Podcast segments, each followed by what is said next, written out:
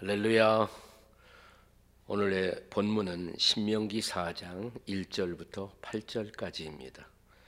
함께 나눌 말씀의 제목은 큰 나라 비전입니다. 한번 따라 살까요? 큰 나라 비전. 오늘의 본문 4장 1절은 이스라엘아라는 부름으로 시작이 됩니다. 이스라엘 백성에 대한 하나님의 기대가 기록되고 있습니다. 본문의 마지막 6절과 7절과 8절에 반복되는 중요한 단어가 있습니다. 히브리 말로는 고이 가도르 영어로 말하면 great nation 큰 민족 큰 나라라는 뜻입니다. 오늘 본문의 6절을 함께 같이 읽도록 하겠습니다. 너희는 지켜 행하라. 이것이 여러 민족 앞에서 너희의 지혜요, 너희의 지식이라. 그들이 모든 규례를 듣고 이르기를 이 큰 나라 사람은 과연 지혜와 지식이 있는 백성이로다. 7절을 이어서 함께 읽도록 하겠습니다. 우리 하나님 여호와께서 우리가 그에게 기도할 때마다 우리에게 가까이 하심과 같이 그 신이 가까이 함을 얻은 큰 나라가 어디 있느냐. 이제 마지막 8절을 함께 보도록 하겠습니다. 오늘 내가 선포하는 율법과 같이 그 규례와 법도가 공의로운 큰 나라가 어디 있느냐? 그렇습니다. 하나님께서 이스라엘 민족에게 가지신 기대는 한마디로 말하면 큰 나라 비전이었습니다. 이 민족이 위대한 나라, 위대한 민족, great nation, great country가 되는 것이었습니다. 사랑하는 여러분, 역사를 통해서 이스라엘 민족은 국토나 국민의 숫자로 보면 단 한 번도 큰 나라인 적이 없었습니다. 오늘날 이스라엘 나라의 국토로 보면 우리나라의 남한의 경기도와 강원도를 합한 정도의 작은 나라입니다. 그러나 국제적인 영향력으로 따지자면 대답은 달라집니다. 오늘날 세계를 움직이는 가장 중요한 나라는 미국입니다. 그런데 미국을 움직이고 있는 것은 인구의 2%밖에 안 되는 유대계 미국인들입니다. 오늘날 전 세계 인구 중 유대인의 숫자는 모두 합해야 2천만이 되지 않습니다.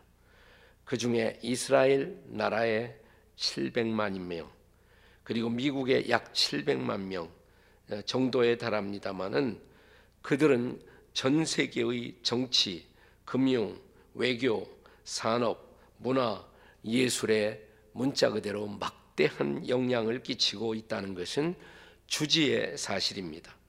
오늘 우리가 사용하는 인터넷, 구글, 페이스북도 모두 유대인의 손 안에서 움직이고 있고 세계화의 전도자라고 일컬어지는 토마스 프리드먼도 유대인인 것은 잘 알려진 사실입니다. 아랍 세계에 둘러싸인 채 나라의 정체성을 당당하게 유지하고 회복하고 있다는 것은 작은 나라 이스라엘이 아니라는 증거이기도 합니다. 이 무시할 수 없는 나라, 큰 영향을 끼치는 민족이 이미 되었습니다. 그렇습니다. 이스라엘은 영향력으로 말하면 이미 본문의 예언처럼 큰 나라입니다. 그들이 어떻게 이런 큰 나라 비전을 가질 수가 있었을까요? 그 비밀은 무엇이겠습니까? 오늘 본문에 의하면 이 나라가 이스라엘이 큰 나라 비전을 갖게 된 원인이 무엇인가를 찾아보겠습니다. 그 첫째, 하나님의 말씀을 가감 없이 지킴으로입니다. 하나님의 말씀을 가감 없이 지킴으로. 자, 본문의 2절을 보겠습니다. 2절 같이 읽습니다. 내가 너희에게 명령하는 말을 너희는 가감하지 말고 내가 너희에게 내리는 너희 하나님 여호와의 명령을 지키라. 아멘. 이것을 한마디로 말하면 토라 비전이라고 할 수가 있습니다. 다 같이 한번 따라서 해보세요. 토라 비전. 자, 이것을 토라라는 것은 어, 전체의 율법으로서의 하나님의 말씀, 세부적으로 다시 말하면 규례와 법도입니다. 어떤 나라도 법과 도덕이 무너진 나라는 큰 나라, 큰 영향력 있는 나라가 될 수 없습니다. 이스라엘의 힘은 이런 토라의 규범을 지키고 준수하는 데서부터 온 것입니다. 다시 본문의 1절의 말씀을 우리 한 번 더 읽겠습니다. 같이 시작. 이스라엘아 이제 내가 너희에게 가르치는 규례와 법도를 듣고 준행하라. 그리하면 너희가 살 것이요. 자, 율법을 지키는 것이 민족이 살 길이다라고 가르치고 있습니다. 이제 그대로 행하였을 때의 약속을 보십시오. 6절입니다. 같이 읽습니다. 시작. 너희는 지켜 행하라. 이것이 여러 민족 앞에서 너희의 지혜요, 너희의 지식이라. 그들이 이 모든 규례를 듣고 이르기를 이 큰 나라 사람은 과연 지혜와 지식이 있는 백성이로다. 여기 성경은 율법이 주는 유익으로 지식과 지혜를 강조합니다. 지혜와 지식, 지식과 지혜. 어떤 사람들은 지식은 많은데 그것을 활용하는 지혜가 없습니다. 그런데 율법은 우리를 지식의 사람일 뿐만 아니라 지혜의 사람이 되게 한다는 것입니다.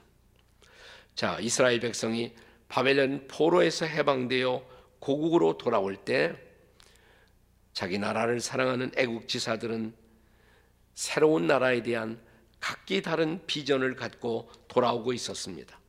어떤 사람은 교육 입국의 비전을, 어떤 사람은 새로운 경제 청사진의 비전을, 어떤 사람은 국방의 비전을 갖고 돌아옵니다. 그런데 제사장이요 서기관이었던 에스라의 비전은 남달랐습니다. 에스라 7장 6절은 이렇게 그를 소개하고 있습니다. 이 에스라가 바벨론에서 올라왔으니 그는 이스라엘 하나님 여호와께서 주신 모세의 율법에 익숙한 학자로서 자 이제 그가 자기 고국으로 귀국할 때의 결심 그 결심을 에스라 7장 10절에서 보십시오. 읽습니다. 에스라가 여호와의 율법을 연구하여 준행하며 율법과 율례와 규례를 이스라엘에게 가르치기로 결심하였더라 그랬습니다. 뭘 결심했어요? 율법의 율례와 규례를 자기 민족에게 가르치기로 결심했다는 것입니다. 그러니까 에스라의 비전은 토라 비전이었습니다. 하나님의 율법의 말씀 토라만이 민족을 새로운 시대, 새로운 비전으로 이끌어갈 수 있다고 믿었던 그는 돌아오는 자기 민족에게 이 율법을, 이 토라를 가르치기로 결심하였던 것입니다. 이 토라, 곧 하나님의 말씀만이 다시 새롭게 시작하는 나라, 이스라엘을 진정 큰 나라, 영향력 있는 나라, 위대한 나라로 만들 수 있을 것이라고 믿었던 것입니다. 자, 이 토라의 말씀을 가르쳐 가감 없이 지키게만 한다면 이스라엘은 새로운 기회를 갖게 될 것이다 라고 믿었습니다. 여기 가감 없이 라는 단서를 붙인 이유가 무엇이겠습니까? 우리가 성경을 마음대로 주관적으로만 해석한다면 이 책은 이 책의 주인이신 하나님의 의도대로 우리의 삶을 빚어 만들지 못할 것이기 때문입니다.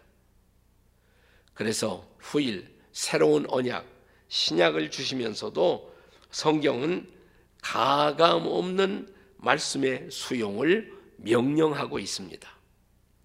이제 신약 새로운 언약 마지막 책 요한계시록 마지막 부분 계시록 22장 18절과 19절의 말씀을 함께 보도록 하겠습니다. 같이 읽습니다. 시작. 내가 이 두루마리 예언의 말씀을 듣는 모든 사람에게 증언하노니 만일 누구든지 이것들 외에 더하면 하나님이 이 두루마리에 기록된 재앙을 그에게 더하실 것이요 만일 누구든지 이 두루마리 예언의 말씀에서 제하여 버리면 하나님이 이 두루마리에 기록된 생명나무와 및 거룩한 성에 참여함을 제하여 버리시리라. 아멘. 무슨 말씀입니까? 더해도 안 되고 빼도 안 된다는 것입니다. 가감 없이 말씀을 받을 때에만 이 말씀은 우리 인생과 민족의 진정한 축복이 될 수가 있다는 것입니다.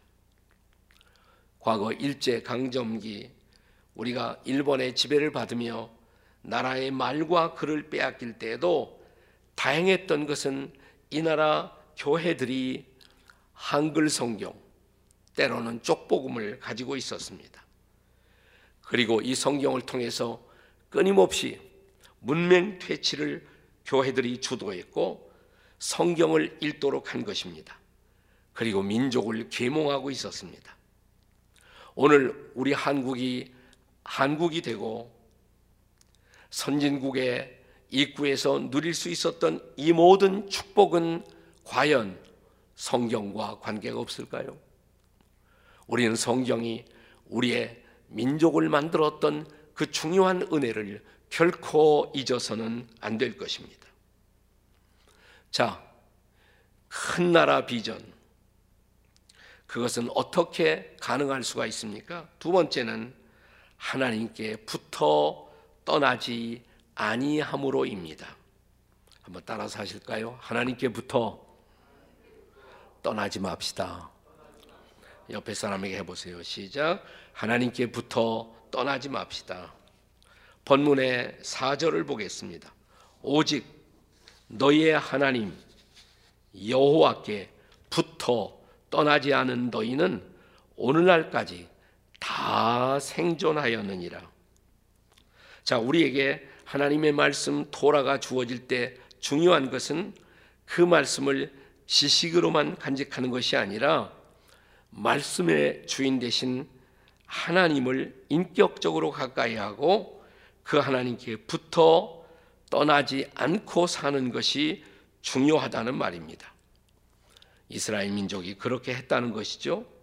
그런데 이스라엘 중에도 여호와의 규례와 법도를 따라간다고 말은 하면서도 실제로는 그들이 어떤 필요 앞에 설 때마다 그 필요를 채워주는 우상신을 따르고 있는 사람들이 적지 않았습니다. 그 경고가 3절에 기록되고 있습니다. 같이 읽습니다. 여호와께서 바알 부올의 일로 말미암아 행하신 바를 너희가 눈으로 보았거니와 바알 부올을 따른 모든 사람을 너희 하나님 여호와께서 너희 가운데서 멸망시키셨으되 자 바알이라는 것은 농경의 신이고 생식의 신이었고 가나안 땅에서 가장 영향력 있는 신이었습니다. 그들은 가나안이라는 새로운 문화에 적응하기 위해서 이스라엘 백성들도 이 가나안의 신을 섬기는 유혹을 받고 있었던 것입니다. 하지만 충성스러운 백성들은 그 땅에 가서도 오직 여호와께 붙어 떠나지 않은 것입니다. 여기 여호와께 붙어라는 말이 영어로는 클리브라는 단어가 쓰여지고 있어요. 클리브. 이것은 무엇인가를 둘로 쪼갰다가 악교 풀 같은 단단한 것으로 다시 접착시킨 상태. 그러면 결코 떨어지지 않습니다. 룻기 1장에 보면 룻이 모압 땅을 떠나 조상의 땅 베들레헴으로 돌아올 때 새로운 가장이 된 나오미는 그녀의 두 며느리에게 본래 모압 출신들이니까 원하면 모압 땅에 머물 수 있다는 선택을 주게 됩니다. 오르바라는 며느리는 울면서 시어머니와 작별하고 고향에 남기로 합니다. 나 그때 또 다른 며느리 룻은 그녀의 시어머니를 성경에 보면 붙쫓았다라고 기록합니다. 여기 붙쫓았다는 말이 영어의 동일한 단어 클리브로 기록되어 있어요. 그리고 이어서 그녀는 시어머니 나오미에게 이렇게 고백합니다. 어머니의 하나님, 나의 하나님 이런 고백을 합니다. 그녀는 더 이상 하나님을 버릴 수 없다고 떠날 수 없다고 그 하나님만을 붙들고 쫓아갔다는 말입니다. 붙 쫓았다는 말입니다.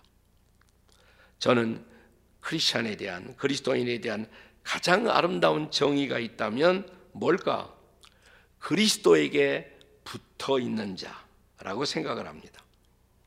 우리가 고린도전서 15장 부활의 장을 읽어보면 예수께서 강림하실 때 부활의 순서를 열거하고 있습니다.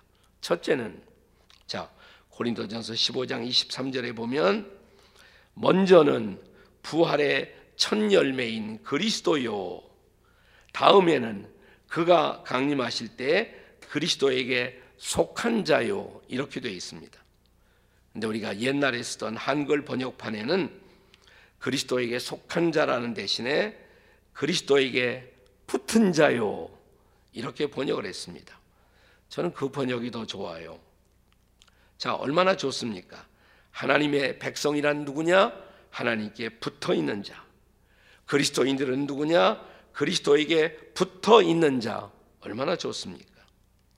예수님은 요한복음 15장 저 유명한 포도나무 비유의 장에서 나는 포도나무요 너희는 가지니 여기서 누가 열매를 맺는 그리스도인이라고 말하고 있습니까? 자, 요한복음 15장 2절에요.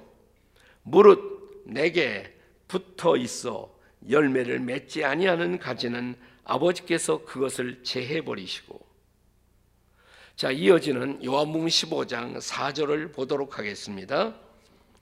가지가 포도나무에 붙어 있지 아니하면 스스로 열매를 맺을 수 없음 같이 그렇습니다.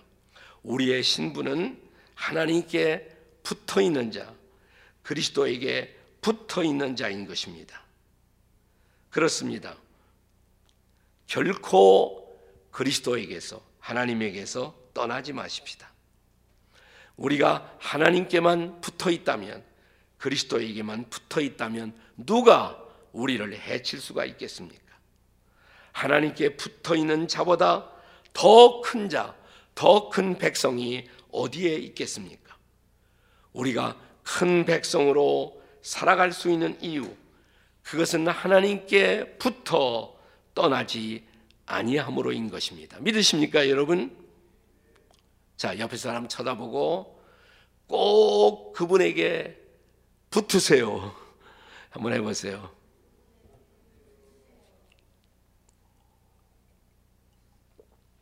우리가 큰 나라 비전을 실현하기 위해서는 세 번째로 하나님과의 기도의 관계를 유지할 수 있어야 합니다.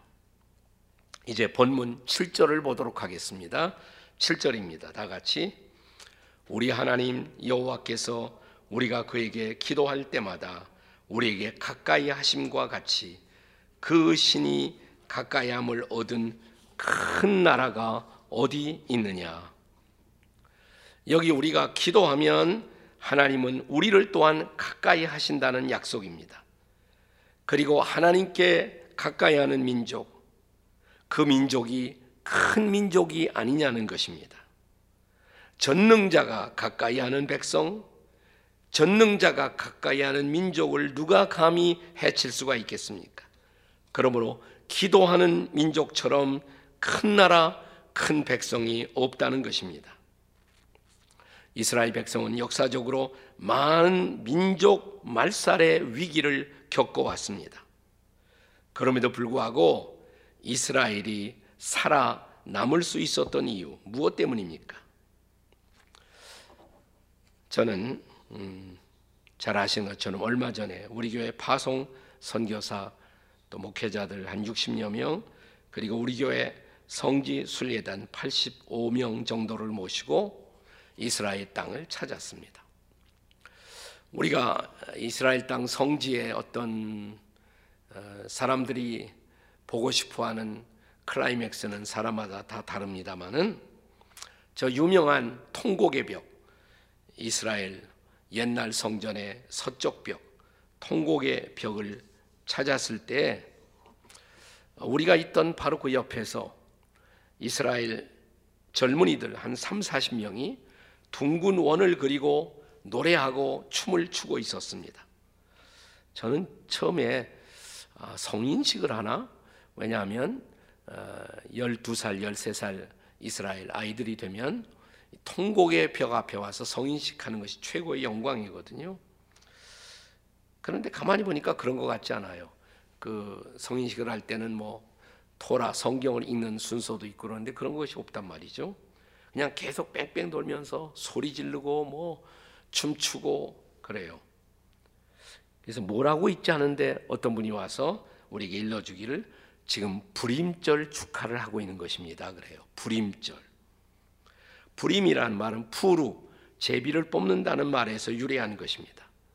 우리가 에스더서를 보면 하만이란 사람이 유대인을 전멸시킬 목적으로 제비 뽑기를 날짜를 잡아 계획했는데 오히려 자기가 죽고 유대인들은 극적으로 구출받는 이야기가 어, 기록되고 있지 않습니까?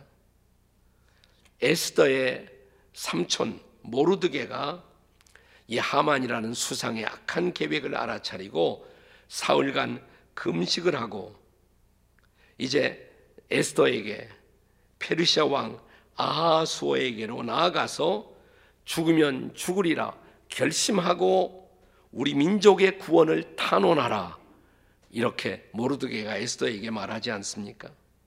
자 에스더 4장 13절과 14절의 말씀입니다. 같이 읽습니다.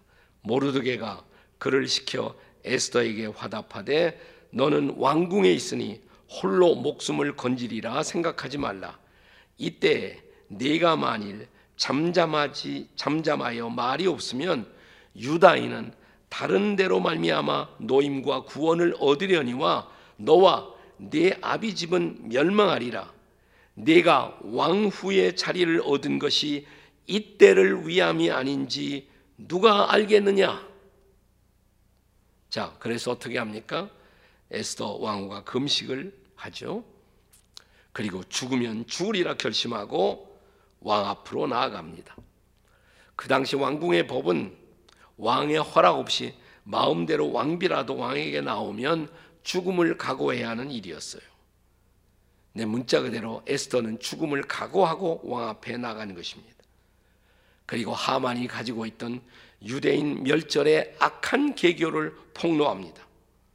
모르드게와 에스더의 민족을 위한 금식 기도와 탄원이 마침내 유대인 민족 전체를 살려낸 것입니다. 그래서 이스라엘 백성들은 지금도 불임절이 되면 회당에 나아가 반드시 에스더서를 읽습니다. 근데 에스더서를 읽다가요 모르드게나 에스더의 이름이 나오면 환호성을 지르고 막 기뻐하는 소리를 질러요. 그런데 하만이 나오면 온갖 야유하는 소리, 우 그리고 뭐 야유하는 소리를 냅니다. 그들은 불임절에 가장 행렬을 하기도 하고요. 파티를 열어서 축제의 시간을 갖습니다. 그리고 반드시 불임전에는 가난하고 억눌린 사람들을 찾아 구제하는 일을 합니다. 사랑하는 여러분, 역대하 7장 14절의 말씀을 기억하시나요? 내 이름으로 일컫는 내 백성이 그들의 악한 길에서 떠나 스스로 낮추고 기도하여 내 얼굴을 찾으면 내가 하늘에서 듣고 그들의 죄를 사하고 그들의 땅을 고칠지라. 잠언 13장 34절의 말씀을 또한 기억하십시다. 공의는 나라를 영화롭게 하고 죄는 백성을 욕되게 하느니라. 같이 읽을까요? 공의는 나라를 영화롭게 하고 죄는 백성을 욕되게 하느니라. 그리고 잠언 15장 29절의 말씀입니다. 여호와는 악인을 멀리 하시고 의인의 기도를 들으시느니라. 따라서 하세요. 여호와는 악인을 멀리 하시고 의인의 기도를 들으시느니라. 그렇습니다. 사랑하는 여러분, 기도하는 백성은 결코 망하지 않습니다. 기도는 하나님을 우리 편이 되게 합니다. 기도는 우리로 하나님 편에 서게 합니다. 기도함으로 우리는 큰 민족, 큰 백성이 될 수가 있습니다. 나는 이 중요한 특권, 위대한 특권을 소홀히 여기지 않는 우리 한민족이 되시기를 또한 주의 이름으로 축원합니다. 큰 나라, 큰 비전을 붙드는 민족, 바로 우리 한민족이 될 수 있기를 함께 주님의 이름으로 축원하십시다. 다 같이 큰 나라 비전 제가 그러면 그 비전을 붙잡읍시다. 이렇게 여러분이 소리치세요. 큰 나라 비전. 네, 시원찮아요. 다시 한번. 자, 큰 나라 비전. 네, 아멘. 그렇습니다. 그 비전을 붙들고 우리도 영향력 있는 민족, 이웃들에게 선한 영향을 끼치는 위대한 민족이 되기를 함께 기도하십시다. 기도하겠습니다. 하나님 아버지, 감사합니다. 오늘 우리가 하나님의 말씀인 토라를 붙들고 또 기도함으로 큰 민족, 위대한 민족이 될 수 있다는 고의 가돌의 비전을 알게 해주시니 감사합니다. 우리도 그런 민족이 되게 해주시옵소서. 이 땅에 하나님의 선물로 허락한 하나님의 말씀 성경, 성경을 붙들고 살아가는 민족, 그리고 말씀을 따라 기도의 무릎을 꿇고 하나님과 교통하는 민족, 하나님의 뜻을 이루고 하나님의 축복을 전하는 일에 통로가 되는 위대한 민족이 되게 해 주시옵소서. 우리 다 함께 통성으로 기도할 때 우리 하나님 우리 민족 축복해 주세요. 하나님 우리 가정 축복해 주세요. 말씀을 붙들고 기도함으로 그런 민족 되게 해 주시옵소서. 주여 부르짖고 통성으로 같이 기도하시겠습니다. 주여 우리가 기도합니다. 우리에게 말씀을 주셨습니다. 성경을 주셨습니다. 토라를 주셨습니다. 위대한 책을 주셨습니다. 이 말씀 붙들고 걸어가는 민족, 이 말씀 붙들고 살아가는 민족, 이 말씀 위에 민족의 정책을 펼쳐가는 민족 되게 해 주시옵소서. 그리고 이 말씀을 붙들고 무릎 꿇어 기도함으로 하나님을 가까이 하는 민족, 또 하나님이 가까이 해 주시는 민족 되게 해 주시옵소서. 오 하나님 아버지 감사합니다. 오늘 우리가 큰 나라 비전을 살펴싸우니 우리 민족이 그런 민족, 큰 민족, 위대한 민족, 영향을 끼치는 민족이 되게 해 주시옵소서. 주 예수님의 권세 있는 이름으로 기도하옵나이다. 아멘.